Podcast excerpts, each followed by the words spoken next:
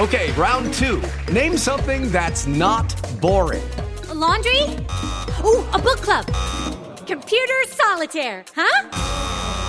Ah, oh, sorry, we were looking for Chumba Casino.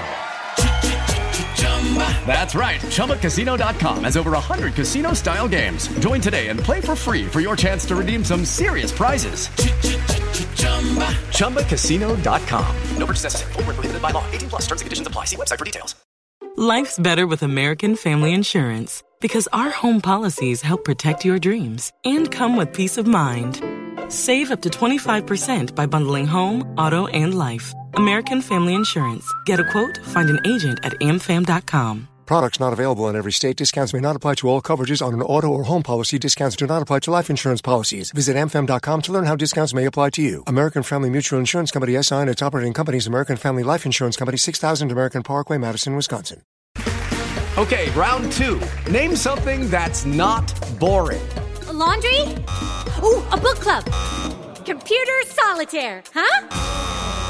Ah, oh, sorry, we were looking for Chumba Casino. That's right. ChumbaCasino.com has over 100 casino style games. Join today and play for free for your chance to redeem some serious prizes. ChumbaCasino.com. No purchase necessary. Full prohibited by law. 18 plus terms and conditions apply. See website for details. When you go into the first team, without being blase, I found it easy. My confidence took a huge hit, got battered from pillar to post, six, 12 months in the press. Every time I played poorly, it was under the under the microscope. This is something that all of a sudden you're going to wake up the next day and everyone in this country is going to either give you stick, slaughter you, hate you, or laugh at you. Hi everyone, here we are for another episode of Off the Shelf with me, Michael Dawson, and my co host, Paul Miles. We're not in London. Yes, we're back here in Yorkshire with another fellow Yorkshireman, one that got me out of trouble on more than one occasion. You're taking over the world here in Yorkshire, but uh, now we're talking to, to, a, to a goalkeeper who really made an impact, moved down from Leeds in 2004. Within a couple of months, Spurs number one, England number one we can only be talking about the one and only Robbo. Paul Robinson, thanks for joining us, pal. All right, thank Robbo, you for having me. Good to have you, mate. No, thank you for having me. We're in Yorkshire. Tell us, Yorkshire lad, tell us about growing up here. I uh, grew up away from here, Beverley, back uh, East Yorkshire. Parents are obviously from Hull. They're still over that way in Beverley. Um, grew up playing Sunday League over there. Started at Hull City, York City. Ended up at Leeds, and then signed for for Spurs at 23. Thoroughly enjoy living here. This is kind of home to me, although London for four and a half years was home to me. I thoroughly enjoyed living there. But when I came back up to Blackburn, we tried South Manchester for a year. Far too many footballers and footballers' wives for us, though. So moved back over to York, got the kids settled in school, and uh, travelled to Blackburn and Burnley for the next nine years from here. Let, us just go back to your early early days. Your your family were all Leeds fans. Signed at Leeds as a young lad. Played in the first team. Let's talk about that. I mean, it was it was a difficult choice for me. I was a kid at York, mm. signed schoolboy forms at York, and then got offered at Leeds and York. And what age was that? Uh, these are 13, 14. 13. And it was a choice of stay at York City and potentially get the opportunity in a first team or to develop earlier. I mean, York are in a higher league than they are now. They're obviously um, where they are. I think is it non-league they are now. Yeah. And at the time, it was Division Two or Division Three, whatever it was. And Leeds were, were obviously in the top flight, and it was a case of be a big fish in a small pond or a small fish in a big pond. I mean, hindsight's a great thing to have. Looking back, it was it was the right decision, obviously, but um, at the time it was it was unknown because my dad was a garage mechanic. My mum worked for my dad. Neither of them got particularly, you know, high profile sporting backgrounds or had any kind of dealings with that. So you're going into it cold and you're making decisions without education. You're making uneducated decisions, hoping that you're making the right decisions. And as I say, in hindsight, at that time, as a as a 14 year old kid, he, he, he took the chance. So you, so you broke into to lead first team at such a young age for a goalkeeper because you think as an outfield player it's different to to uh, to a young keeper. How hard was that? I got a chance due to injury, didn't I? I mean, Nigel Martyn got injured. Um, I, I, was I was I was doing well there without blowing your own trumpet. It was highly thought of there, but I was number three. There was um, Nigel Martyn and Mark Beeney. Nigel Martyn, I think he broke his rib playing in Europe or a game before that, and it wasn't the days where the second choice keeper had many games. So Mark Beeney hadn't played many games. So he played the reserves on the Wednesday night before the Saturday game just because he wanted to get some match practice. The manager thought he needed to play some games. So we knew Nigel was out the Saturday. Mark Beeney played on the Wednesday, and he ruptured his Achilles on the Wednesday night. So David O'Leary had between Wednesday and Saturday to find another goalkeeper, or he was lumped with me. And thankfully, he didn't find one. It's Wow. a football in fate. I always to say, don't I?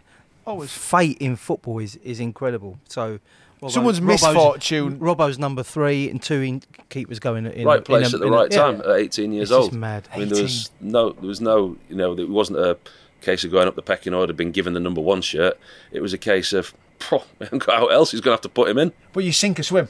Yeah, And you, absolutely. were, and you were swimming, Robbo, because that's when you became. But you know Yeah, yourself, you get through the first few games on adrenaline. Yeah. You know, when you go into the first team, without being blasé, I found it easy. I don't know what you thought. When reserve team football's hard. People are lumping the ball, kicking it into the box, and it's as a defender and a goalkeeper, reserve team football and lower league football, I found more difficult to play than at the top level in the first team. Came into the first team, a couple of games. The one thing that I did find was the concentration levels that you have to have because you probably over concentrate clonking headaches after the game. There was no kind of high for me after the first few games. It was more of a, a come down. It wasn't a celebrate, a go out. It was a just want to get home and calm down a little bit. But I found playing first team football a lot easier than I did reserve team football. That that Leeds team at the time, Robbo, as well. Special, obviously, special group of players. Yeah. Champions League. What was it like to be in and around that at the no, time? mate, it was it was a great bandwagon to be on, and and Peter Ridsdale ran the club in a in a way he's been criticised over the years, but I think he had a lot of respect for the players, and I think he he was living out his dream. You know, he's there was a way of financing the club, whether it was rightly or wrongly.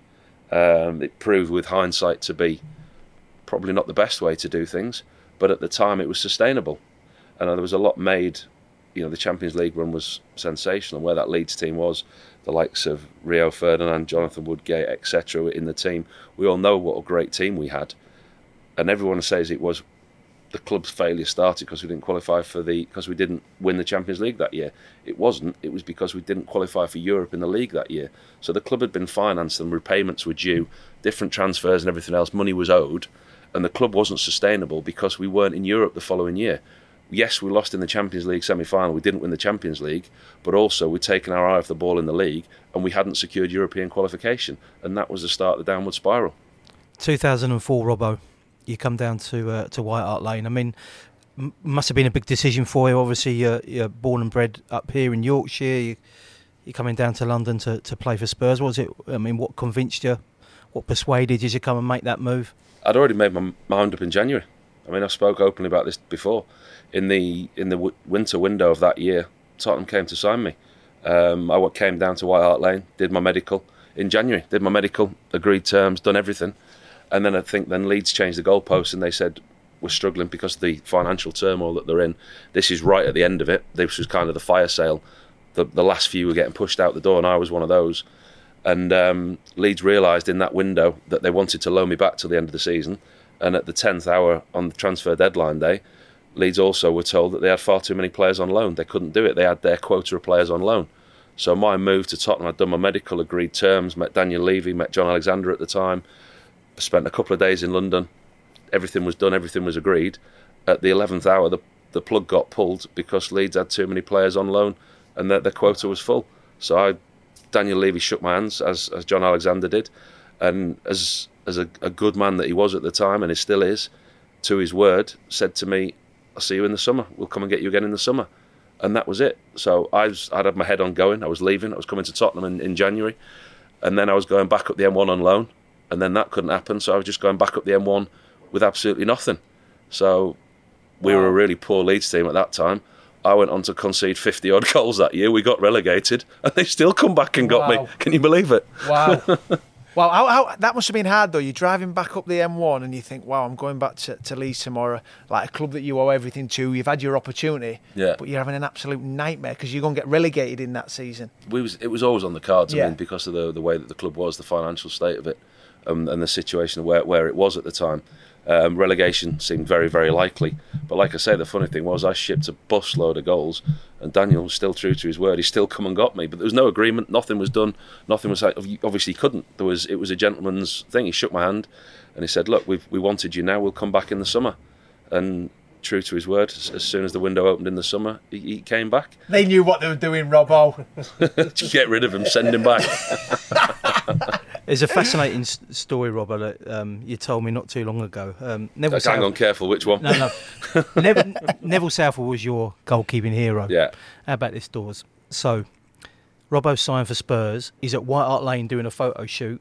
As Was a- this- was this our- in January or as was this in August? This is in the summer. No, this was the proper yeah, signing. yeah. Uh, you know, just you know, in, in doing Yeah. the proper new old- signing photo shoot. Hold your shirt up on the pitch job. Yeah, that one. uh, who turns up at White Hart Lane? No, Neville was there. Neville Southall was there. Neville South was at White Hart Lane. He's he works closely with different charities, and Okay. he's there at White Hart Lane, taking a group of his kids around on a tour. Like You're right. they're visiting, and I'm like, wow, it's Neville Southall. And we just stopped, ever stopped the photo, stopped, and I just went to talk to him. And all the kids were like, oh, it's Paul Robinson, who signed from Leeds, it's Tottenham's new signing. They all wanted to talk to me, and they had absolutely no idea what Neville did because he's so unassuming, he's so humble. Yeah. He's he obviously doesn't sit there and tell his kids what he used to do. One of the the, the people that he works with, Yeah. one of the greats of the game. They had no interest or knew, knew very little about him. And all I wanted to do was speak to him. It was, and he signed the shirt I was holding on the pitch. He signed it for me. Still got it to this day. So it was a year year before I came in, Robbo. You you signed. Um, when you were going into that dressing room, what were the, who were the players that you first remember? I know Keno, you shared the dressing room with. Yeah, Keno was there. Um, it was difficult because I went in as a, a youngster still, in hindsight, at 23. Mm. What age were you? 20 23? Wow. 23, We were building as well, weren't we? I mean, you were like you were one of seven debutants against. Listen, in the I, I first think game. I still put that down as the start of what the club yeah, is now. hundred percent. I think Martin, not not at that point, because when I signed, the club didn't have a manager. I signed for Pleaty. Yeah. with the promise of a manager coming in who was Jacques Santini, Santini, which obviously didn't work at the time. So I, I still believe that, that when Martin came in and that group of players was miles away from what the team is now, but I think that was the start. And I think that was the start of the intention of where the club wanted to get to. And I was, I think I was seen as coming in as Kasey Keller's number two, really, uh, first in the season. Started pre-season, did really well, and then got, got given the opportunity. So it was, it was difficult for me coming into such a big club. It felt immediately like you signed for a massive club. I mean, you know what it's like. Yeah. I mean, Nottingham Forest is a big club. Yeah. Leeds United is a big club. The fan base worldwide is huge. And I still to this day say the, the word sleeping giant is massively overused. But for a club like Leeds, it's not. That is the stereotypical sleeping giant at times. And the, the fan base, the foundation of Leeds, I was still walked into Tottenham. I thought, massive club I've signed for. Immediately you feel that the presence and the history around the place. So you make your debut in a one-one draw with with Liverpool, mm. and then the love you had with the fans. The fans had the love with you.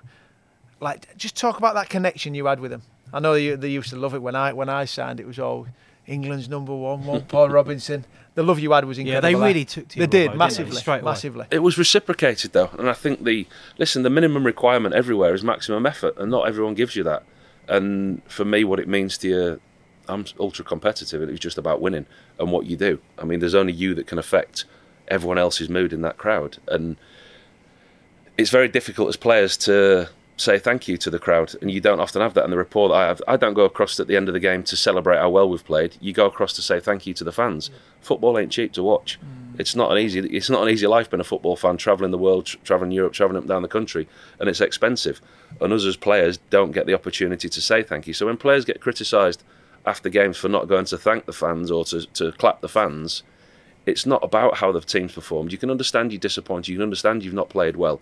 Regardless of what you've done, they've still turned up. So there was there was a mutual respect there, and I think the interviews that I did, the, I was, I hope I'm kind of a personable person, if if that makes sense, and I think it was it was relatable to people. Looking at the squad, I mean, obviously, so Dawes comes in in, in the April of 2000, so the April of that season, and all of a sudden we've got JJ there, Aaron Lennon, Dawes, Tom Hudd. yourself, Tommy Hudd, Keno's still a a uh, younger man, JD's there. We are. This squad is is ready to go, isn't it? I mean, look, in a couple of years' time, you'd end up winning the League Cup. A couple of years after that, we'd qualify for the Champions League. But at that time, did you feel that this was a squad that was ready to go places? Well, we spoke about Leeds in a way. It's relatable to the Leeds side. You know, you look at the young players, you look at the age of the players, a young, fearless, carefree squad with no scars. Football scars you, and as you get older, your confidence drops at times because of what's happened in the past. You sometimes stopped for playing in a certain way or doing certain things you want to do in games because of what's happened to you. You'll play safe, and we were young, we were carefree. Very few in that team had mental scars from what happened in the past, criticism, um, bad performances, etc., etc. It was a, a, young team playing with without the shackles on. We'd had the the manager Jacques Santini. Didn't work. The language barrier was a huge problem.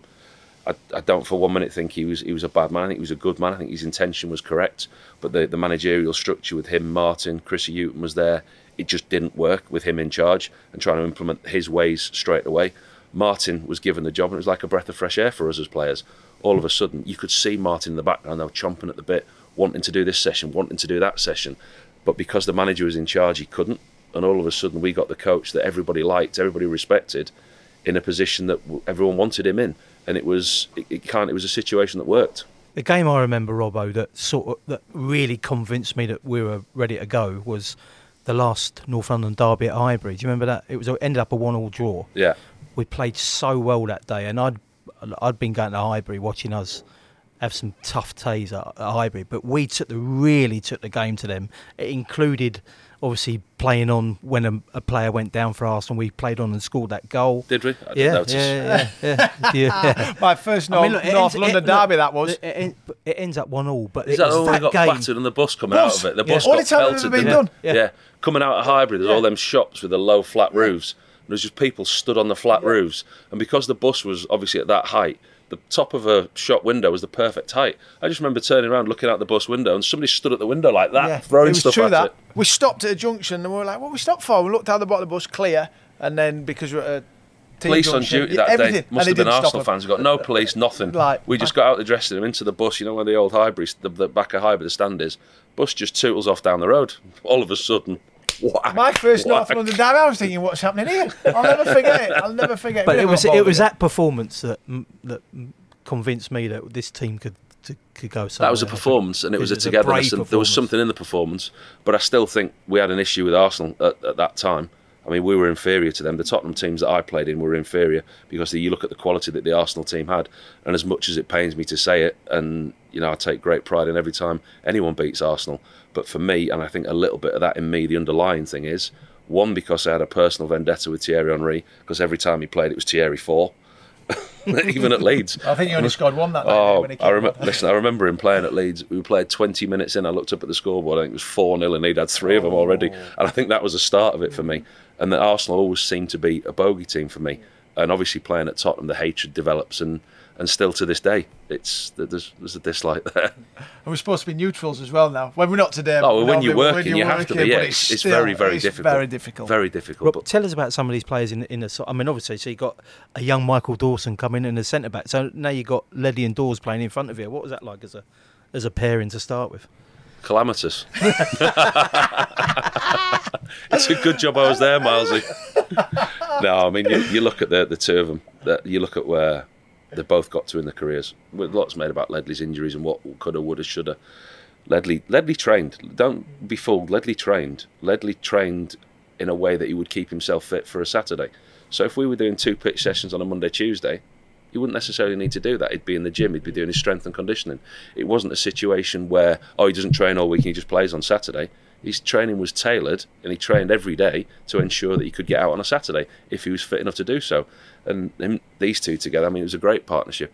Um, Dawes came. You were still, you know, what, I was you- still 21 you when were I came. 21. And, and Rob, we touched on when Robbo was there. Ledley trained pretty much most of the time because Yeah. that was my first three or four years. Yeah. It was only his latter stages Yeah, when yeah, he was he probably really four or Like, five. that on He he wouldn't did be like that. That yeah, he, he yeah. didn't. But we we had a great. I used to prefer triangle, Ledders playing holding midfield. You know, in the Rodri role now. Okay, yeah. he was he was brilliant. Martin he- played him there yeah, a couple of yeah, times, but yeah. because of his ball retention and his ability with his feet and the way that he was so much better than the other centre halves at the club with the ball at his feet, he was he was he was great in centre midfield there. Nah, he was a legend. He's a legend. Let's uh, let, let's talk about. There's not too many uh, goalkeepers who've scored at White Hart Lane, Rob. Well, let's talk about that goal. That was a fluke, wasn't it? Well, it was a fluke, but it's still fluke. it's still special, no? No, of course it is. I remember you feeling more sorry for Ben Foster than sort of celebrating a goal. I didn't feel sorry for him. Union. I didn't feel sorry for him. I was worried that the ref was going to give an indirect free kick. So I've seen the ball go into the goal, and I didn't celebrate. And I'm thinking, what's happened here? Is he going to blow for an indirect free kick? Has anybody touched it? Is it offside? Because it's that far down, you don't actually see if anyone's touched it or what's gone on. And it wasn't till after all the boys had jumped on me, and I think the Coity on the tannoy went the goal scorer is, and Yeah.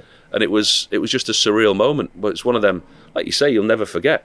I've still got all the well, my dad's got all the stuff. He's got boots, gloves, full kit. and the football. And the ball, yeah. you know Oh, the story. Yeah, you know the story about that, don't you? I've told, I've told this story I- before. I know, I've never Ref nicked it.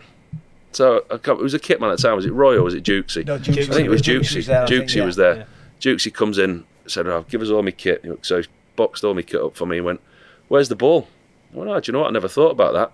So Jukesy goes on this mad one-man mission to find the match ball for me, round White Hart Lane. Who's got the ball? Away team dressing room.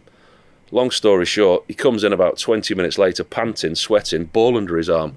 Where have you been? He went out to the car park to get out the referee's car. The ref was taking it with him.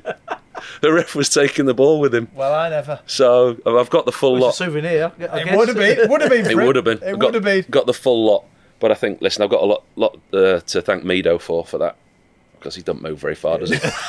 I'm just thinking anything. Why, well, you know what do? it's like. Yeah. Listen, if the ball doesn't land in a four-yard radius, he ain't moving for it, is he? And the fact that he didn't go and challenge for a header and he just left it alone. Danny and he Shittu, I think he it was was, probably halfway through throwing his arms up to me like that because Yeah, I p- you kicked it think- wide of him, and then he realised he's gone in. Okay, so great days are around the corner. 2008 League Cup, League Cup final was an incredible day Yeah. against a, a, a magnificent Chelsea team. Let's not beat around the bush. We played so well that day, Rob. I mean, what what are your memories of that?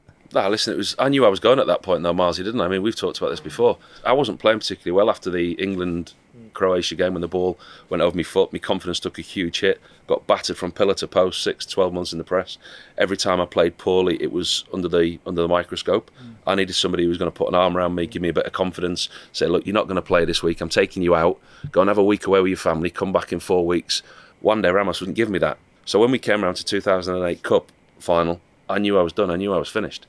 But for me to to win the trophy and to give the fans something back at, at Wembley that day, it was it was pretty special. You literally gave it back because I remember you taking I just the trophy remember, yeah, just over up to, the them, fans, didn't yeah. yeah, and that Yeah. was and that was what it was was for me because I knew I was going. Talk to me about moments in that game that we all remember, but from your perspective, like Berba's coolest penalty in the history of football, even though it's in a cup final at Wembley for for us. I mean, what was that like? I mean, obviously Didier was in front of you, looking looking away, wasn't he? Yeah, So- it's vivid memories of the game. Um, you remember Berba's penalty, and it was Woody that scored the Yeah, winner. yeah, well, yeah.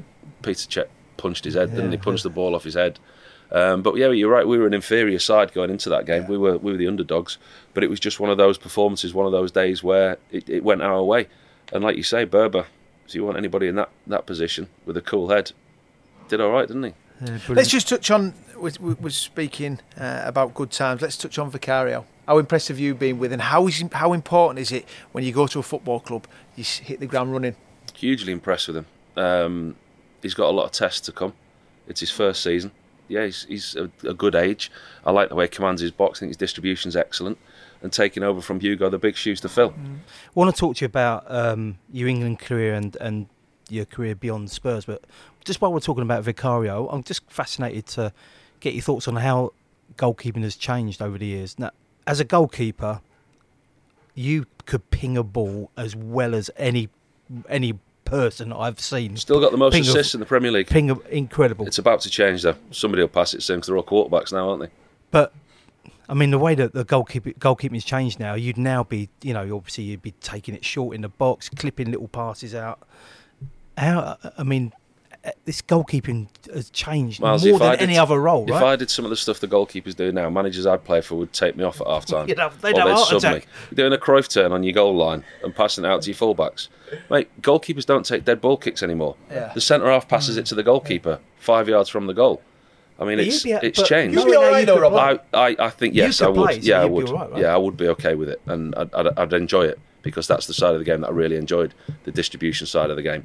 But the, it, it has changed. Gone are the days where the goalkeeper puts the ball down on the six-yard line and kicks it down the field. Because Fraser was saying, Fraser Forster was saying that the, the goalkeeping position has probably changed more than any other position in football over the last few years. Yeah, it has because everybody's looking to be the innovator. Everybody wants that next bit. Pep started it with a hybrid goal with a hybrid goalkeeper as a quarterback. Then he, then he does the hybrid fullback in centre midfield, and like it or not, football does change, and everybody's looking for something a little bit different. And the the goalkeeper becoming part of your back four. Sometimes it helps, sometimes it doesn't. I'm I'm not a huge fan. I must admit, I'm not a huge fan. The, uh, David Seaman's quoted recently, and I agree with him. There's the fundamentals of goalkeeping, keeping the ball out the net, is is getting lost. You're asking your goalkeeper to do a lot more than what a goalkeeper should, and they're forgetting what you, you're supposed to do. You've got gloves on for a reason. Use them. Keep the ball out of the net and distribute to players. There's a reason you're a goalkeeper because you're not good enough to be an outfield player. So, and that's it. You know, that's goalkeepers. Are, goalkeepers are goalkeepers because they're not good enough to be outfield players. Referees are referees because they're not good enough to be goalkeepers. and that's and you keep going down. And that's and that's what it is. Everybody wants to be a striker. Work your way down the pitch. Then when you finish at the goalkeeper, you come off the pitch. So and that's and that's how it works. Um, but it works for certain teams with certain players, and, a goalkeeper has got to be at a level where he can do that.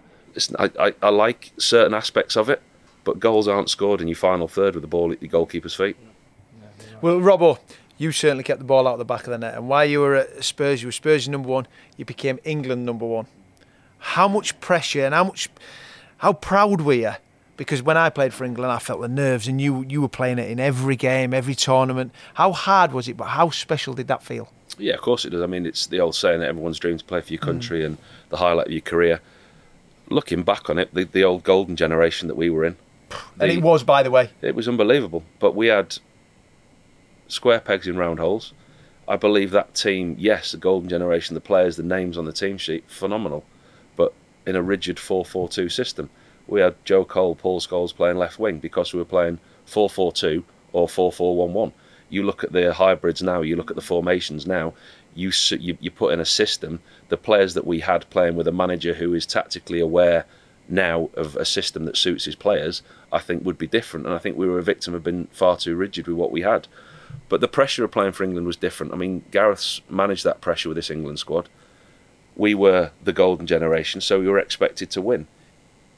The press reaction was difficult after an England game. If you won, you were expected to. If you drew or lost, you'd get slaughtered, regardless. And even if you won, and if you didn't win well enough, you'd still get criticised. It was almost a poison chalice, and it was a very, very difficult situation to be in. You had to win every game. What was World Cup 2006 like? I mean, obviously involved in a penalty shootout in the end against uh, Portugal. It what was was it? like- What was it like being involved? it was tournament football, and at that time, risk, risk of getting on my, my soapbox now, we as England players at the time weren't used to playing tournament football. If you were good enough, you got fast tracked. They would see that sitting on the bench for the first team or being involved in a squad with the first team would do you more benefit than going away with the 21s and playing a tournament. Whereas we've realised now, because at England youth level, 17s, 18s, 19s, 20s, the success that they've had, you look at that players now coming into the first team. Jude Bellingham, for example, one example. You tournament football is very different. You spend six weeks of a at the end of a season in a hotel with 23 squad members and probably 40 staff members that you might not necessarily choose to spend your time with. And you've, you, you're in a very small environment and it's a different way of, of doing things. And we were inexperienced at that. I think the whole WAGS thing around the 2006 World Cup was difficult for us. And we never, we never kind of got going. We never played well. We, we struggled through the group. We got through the group, got through the last 16, and then the Portugal the penalties coincidentally, that was our best performance, the Portugal game. Getting to penalties with 10 men after Wazza had been sent off, there was almost a feeling of a, a togetherness. Uh, that was a hindsight again. But if we'd have got through that, what, what could we have achieved after a performance like that that would have brought everybody together? I was, I was delighted it went to penalties because the way the game was, I'd done so much research at my time with the penalties. Me and my coach, God rest his soul, Ray Clemence at the time, um, watched penalties, studied penalties. I knew who was coming up in what order and what their safety penalty was. So I was at the risk of going far too far into it. I used to like to analyse a player's safety penalty. There's no point in watching a player take a penalty in the last minute when his team's 4 0 up, because I'd probably do a Panenka or chip Yeah, it into the yeah, top yeah. corner. You need to watch players take a penalty under a pressure situation when it's nil nil in the last minute or in a penalty shootout, what they've done before. So I had every single one, and knew which order they'd come up and what was their safety penalty. My problem was they knew that I knew it. And So that's and that's penalties, now- but that's yeah. penalties now more than anything. It's more of a double bluff game than anything. You can watch and you can study fifty penalties of a player coming up. He knows you've done that, and you know that he's done that with you. So it's now a double bluff, like the, the penalty with Ronaldo at the, in the last Ronaldo's safety penalty, high to my right. I've flown high to my right. He's gone high to my left, and it's it is it's just a case of bluff these days. It wasn't all rosy when you had an England shirt on. I remember you coming back to Spurs, uh, and it was so hard. We look at Croatia, Yeah. that bubble. How did you deal with that? that surrounded the the scrutiny. I mean, getting slaughtered. You talked about playing for England. That must have been so hard, mate. Villa Park the weekend after. The Holte end every time the ball comes near. Yeah. Whoa! You're How hard was it? yourself. How hard was it, Robbo? It was horrible Yeah. because you're you're you're not scarred. We talked about this before. You've never had experience of this. There's no life lesson to this. This is something that all of a sudden you're going to wake up the next day and everyone in this country is going to either give you stick, slaughter you, hate you, or laugh at you. The laughing bit was the worst, and it's the it's the bit that affects you away from football. I mean, there's a lot made of mental health now, and rightly so, and there's there's a lot more awareness of it. But when you're in a situation like that, nobody can help you. There's no nobody's going to. You can't press a button and stop everybody writing articles about you, or you can't press a button and make you play well on Saturday, or make it disappear. I remember speaking after the game, speaking to family and stuff, and other than that, I mean, the, the whole thing in that game was just about that. Yeah. But I played well in that game until half time. I kept us in the game. I was having a real good game. I come off the game feeling, yeah, done all right there, and there's absolutely nothing I could have done about what happened. yeah, So yeah. I phoned people up after the game and blah blah blah, and I was like, oh yeah, it's, no, we weren't great and we got away with it. Like, People were saying, "You all right? Yeah, fine. Why? What's up?" And they'd be like, "You've no idea what's going on, have you?" I went, "What do you mean? No idea what's going on?" I went, "You are getting absolutely battered, pasted." I'm like, "Right, okay." So at that point, after the game, you still don't realise, and in the next couple of days, you go, "Oh, right, okay." Because of the David Beckham incident Yeah. in the World Cup, the scrutiny that goes with it, I'm thinking, "Wow, here we go, my turn." But you still don't know how it's going to affect you. I mean, taking the kids to the school, dropping the kids at school, there might be a group of mums over there talking and laughing. You in your head go, Are they laughing at me? Are they talking about me? You go to the supermarket and you'll hear somebody go, oh, and it affects you all the time, constantly. And then you go out on a pitch in front of 40, 50, 60,000 people. And as a goalkeeper, there's nowhere to hide. There's there? nowhere to hide. No, that's what the net's there for to stop you running for the ball. Because if it goes past you, it's in there, isn't it? and and that's unfortunately that's that goes with the nature of the beast. But as as as a, a high profile mistake like that goes, there there is no lesson, But it, and was it's it a mistake though? I still can't accept. Well, that. that's that's a, Yeah. that's It was fault. it was a mistake from Gary Neville because you taught as a kid to pass the ball wide of the goal because the goalkeepers aren't good with the feet, you see.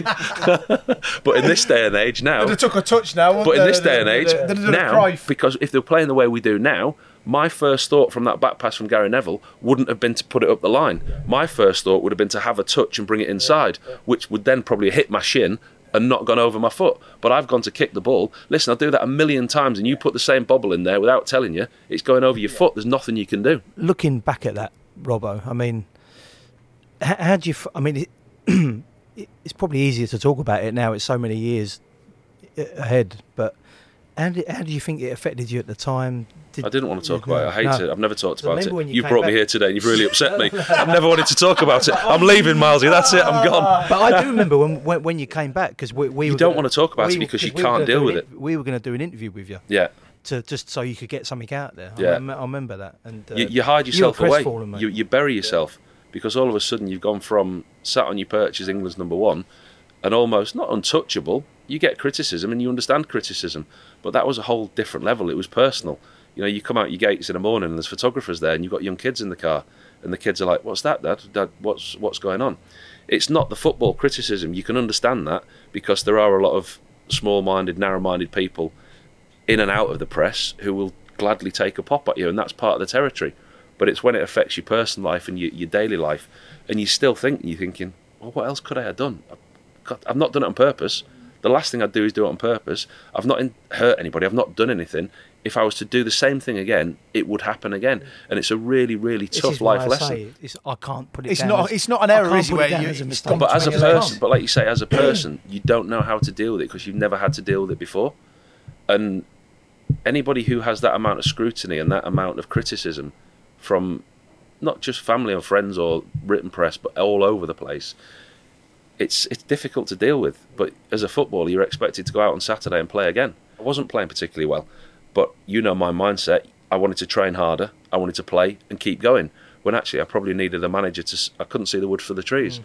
I needed the manager to put his arm around me and go, "Not playing well at the moment. I'm going to take you out for a little bit. You're this, that. This is what I think of you. Radek's going to play for the next four or five games. Get yourself a weekend away. Come back, and we'll go again. I'll speak to you at the end of next week, and build it up from there, and build my confidence in a way that for Juande Ramos didn't. Because you sometimes come a better player when you're not playing. Exactly. It's, you know, it's yeah, like if you're quite often. Blackburn were next then. I mean, you had a, a, a long spell at Blackburn, didn't you? What, what, what Seven was years, it? the longest in my career. Yeah. yeah, yeah. I mean, perhaps people don't Got them really- relegated as well. Perhaps people don't realise that, Robbo. I mean, the, No. the amount of time you were there. Listen, I I had a great time at Blackburn, and it was great for me. It's, this is going to sound wrong, but it's not meant as it's going to sound. It was great for me to get out at Spurs because of Juande Ramos, not because of everything. I had the happiest time, the best time of my career at Tottenham, bar none. But the way it was for me, it become untenable, so I had to go. And for me to get out was was a relief. Um, there was talk of me going to Aston Villa at the time as well. I'd nearly signed for Villa before when I was at Leeds, but I was still at Leeds was still in the Premier League, so I stayed at Leeds that season. Met Martin O'Neill, was going to go to Villa. They ended up signing Brad Friedel, which then opened the Blackburn door for me to go to Blackburn. The season I signed for Blackburn, they finished higher than Tottenham in the league, which I was I was signing for an established, well-run club, who Paul Ince was the manager. You got, Um, you got some reception when you came back to White Hart Lane, by the way. I was? I was did and still do now. It's brilliant, um, and and the same at Leeds as well. I've had a good rapport wherever I've gone, and I signed for a, a, a stable football club that were you, quality players in the team, which was shortly sold to the Venkies, and the rest is history. You went, you went through a, a hard time though. You had a big back operation. Yeah. Then you got a, a blood clot in your lung. Yeah. Talk us through that. That people maybe don't. don't I know nearly too much nearly died, didn't I? Yeah. Nearly went. Um, I was I was having sciatica. I mean, there's only people that have sciatica that'll understand the pain. And I was driving from here, from Yorkshire to, to Blackburn every day, and I was stopping the car almost in tears some days because of the pain I was in. No back pain. It was all through my backside and hamstring down your leg. And it's the only way you can describe it. It's like somebody stripped your hamstring back and you're just constantly flicking it with a with a fingernail. It's a horrible pain to have. Um, but I was playing through that, and at the time at Blackburn, they were in change. The finances were the way they were. I wasn't necessarily being used because of the contract I was on. So I then I said to the, the manager, I said, look, I need to go and get this sorted out. I need, need my back operation. So I went and had a disc removed from my back. A week later, I discovered that I had a, a blood clot on my lung. So it's a 0.00% chance in an operation. And lucky me, I got it, didn't I? So it was the week after, I was coughing up blood. So I went to the, the local hospital here and they said, I did a chest x ray. Fine, no problem. Sent, sent me home. They said it's just where you've had the, the tubes pushed down your throat from the operation. If the doctor tells you all right, if the hospital tells you all right, you presume you're all right. But still at the back of my mind, I'm thinking, operation was over a week ago. That night, chest gets tighter, coughing up a lot more blood. Feels like stu- chest been stood on. Get blue lighted into Leeds the next day. Got a blood clot in my lung. So that's me then done for, for six months. Thankfully that that they found it that day, or else, or thankfully for me that it stopped where it did, because once a DVT, a blood clot moves in your body, it stops where it wants to stop. And I think there's two entrances to your lung, the top and the bottom. Mine stopped at the bottom, which was okay, and I lost the, the bottom half of my right lung for a while. Um, but yeah, that took ages to get back from.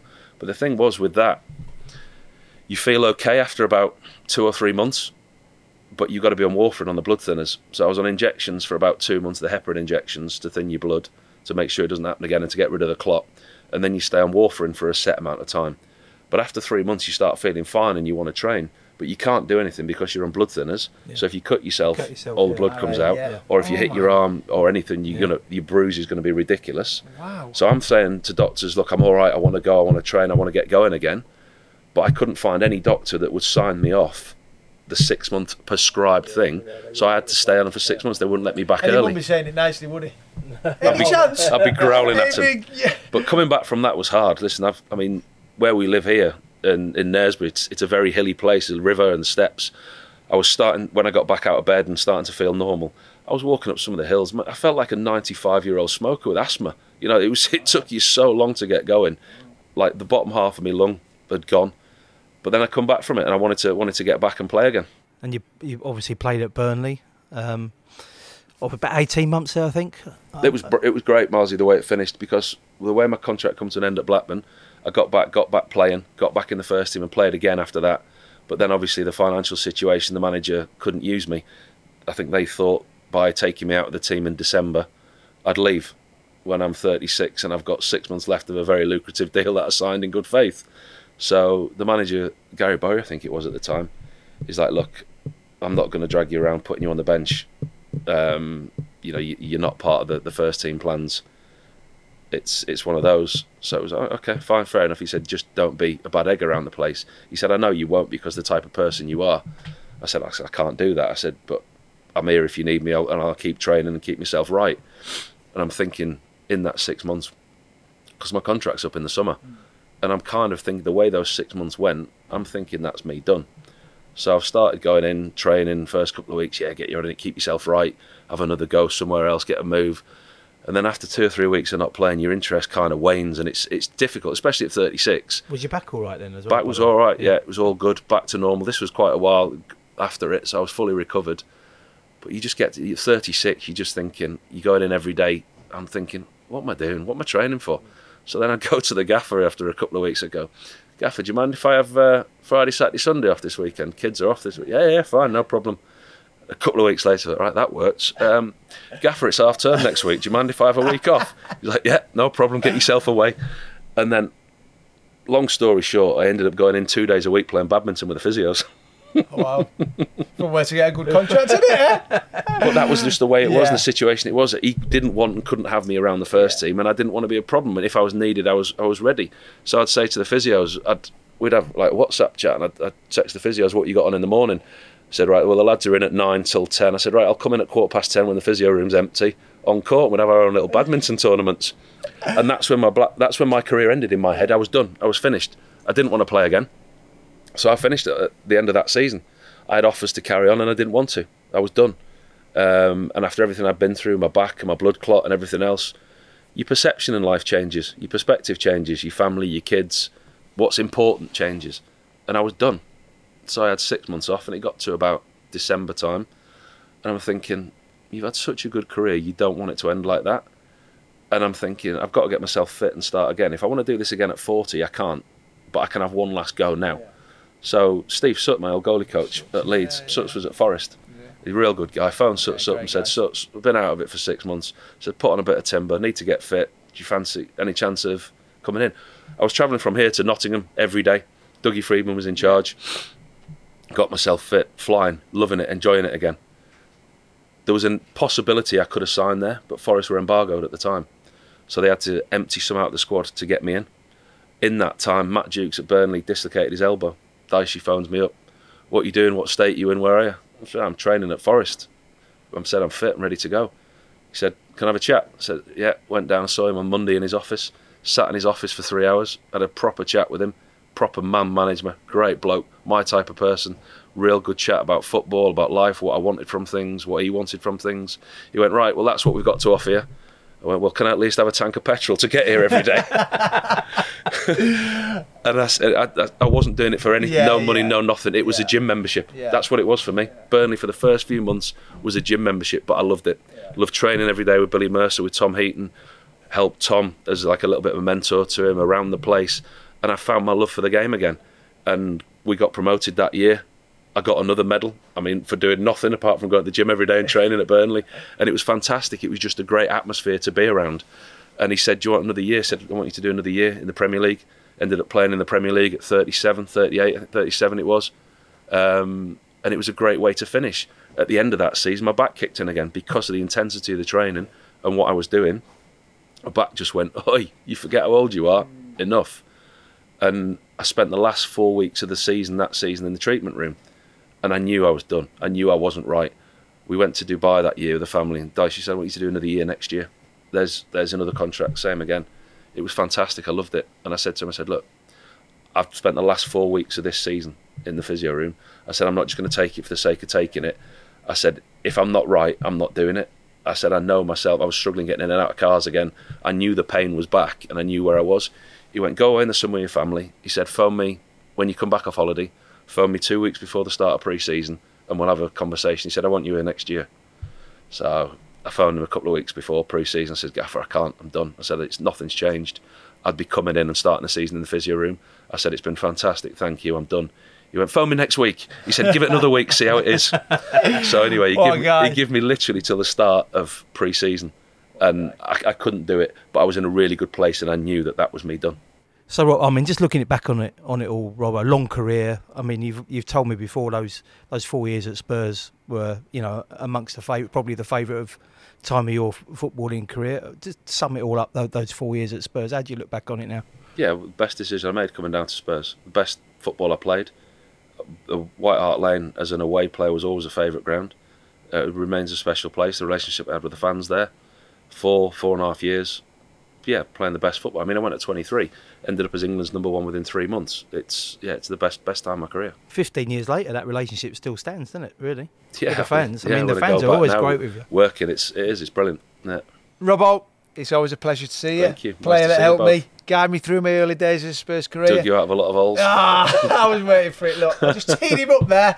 Robbo, once again, thank you very much. But we're not letting you go just yet. Everyone who sits on the podcast has seven questions. And here we go. First up, what is your favourite piece of football memorabilia? Neville Southall's original black Everton shirt. First goalkeeper to wear a black shirt, hence the reason that in the second season at Tottenham, I had one. Yeah. Spurs ever favourite kit? First one I wore, the blue one. Blue one, I Blue remember one. that. Blue Kappa one, one, yeah. light Kappa. blue one. Yeah, Kappa, debut one, light blue one. Brilliant. Okay, next up, the favourite Spurs player you played with. Present company accepted, obviously. Um, not nothing to do, per, as in personally or quality player or anything. Your your your decision. Noureddine Naybet, what a guy! I've heard incredible. What a guy! From Ledley what a guy! about him, yeah. Nothing to do with his quality on the pitch, but I think he was at the the tipping point of his career. Let's say player Ledley, Keano, but as a guy, Naybet. It'd have been perfect, Naybet, though, when he stops the ball with the bottom of his foot and just passed it. It'd have been Now- perfect now for Brighton, wouldn't it? Well, just if it- stand there, suck him in, pass it, there you go. If he does stop it though, half the time he's like that. He's yeah, gone. yeah, true. uh, Your all-time Spurs five-a-side team from the players you played with. You, uh, obviously, were you in goal? Robert Players that I played with. Um, four to go. me in goal, Ledley, Keano, Carrick, Defoe. A lot of goals, Goals in there, So innit? that's what you need, and there's not much defence going on there, is there? If you had one bit of advice, life advice, what would it be? To who? Anyone, anyone out there Anyone listening, Come on, there's, watching? there's different advice that I'd give to him as to what I'd give to my kids. You know what I mean? There's some people that need a lot of different advice. Eh, bit of guidance. Um, it's not a practice run. You're only here once. Do it your way. Love that. Love that. Who is your unsung hero at Spurs? It could be a player that didn't get the plaudits that you thought he deserved. It could be someone behind the scenes. Chrissy Hughton. I think Chrissy, the amount of time he spent at the club. I What mean, a guy. people who had anything to do with Chrissy understands his relationship with players. His enthusiasm every day was infectious. Never once have I seen that man in a bad mood, apart from when I sat in the dug- dugout opposite him and he was having a go with Dicey at Burnley. And I'm like, Chrissy's just sworn. Ah, what a guy. what a great What guy, a guy. Chrissy Hughton. What In a your- player he was, by the way. Yeah. In your opinion, the Spurs ever greatest player? Ever. Could be just our era, or if you want to to go be back. Jimmy to- Greaves, and it's got to be Jimmy Greaves. I mean, Harry's got to be up there with him now, but I think that recent players don't get the nostalgia that and the level of admiration that you do looking back uh, in time. Gazza would be up there for me. Gazza's one of my favourites. Gazza, Jimmy Greaves, some you know, one of those two. And there's one person I want to ask you about who you touched on very briefly. Is Ray Clemence. Yeah, I know he, he's a guy that means a lot, a lot to you, meant a lot to you, your coach. Yeah. He's a Spurs legend as well as a Liverpool legend. Just tell us about Clem he and the good. influence he had on you. Clem was great for me at England. He's my goalie coach at England for a long time. And when I wasn't playing as a youngster, he helped develop me. And he was, he was great off the field as well. I used to love playing golf with Clem. That was one of the best things about going away on England trips. We played golf. Um, but through the good and the bad, there's one thing he would never change. He would always be on a level. It was you hear managers saying, "Never get too high, never get too low." Clem was always the same, and he was an ex- extremely good coach, uh, a great guy to work with, um, and he's obviously sadly missed. Robbo, thank you very much. Thank you. Bravo. Once again, thank you very much, mate. Sports Social Podcast Network. It is Ryan here, and I have a question for you. What do you do when you win? Like, are you a fist pumper? A woohooer, a hand clapper, a high fiver. I kind of like the high five, but if you want to hone in on those winning moves, check out Chumba Casino. At chumbacasino.com, choose from hundreds of social casino style games for your chance to redeem serious cash prizes. There are new game releases weekly, plus free daily bonuses. So don't wait. Start having the most fun ever at chumbacasino.com. No purchase necessary. Group. Void were prohibited by law. See terms and conditions. 18 plus.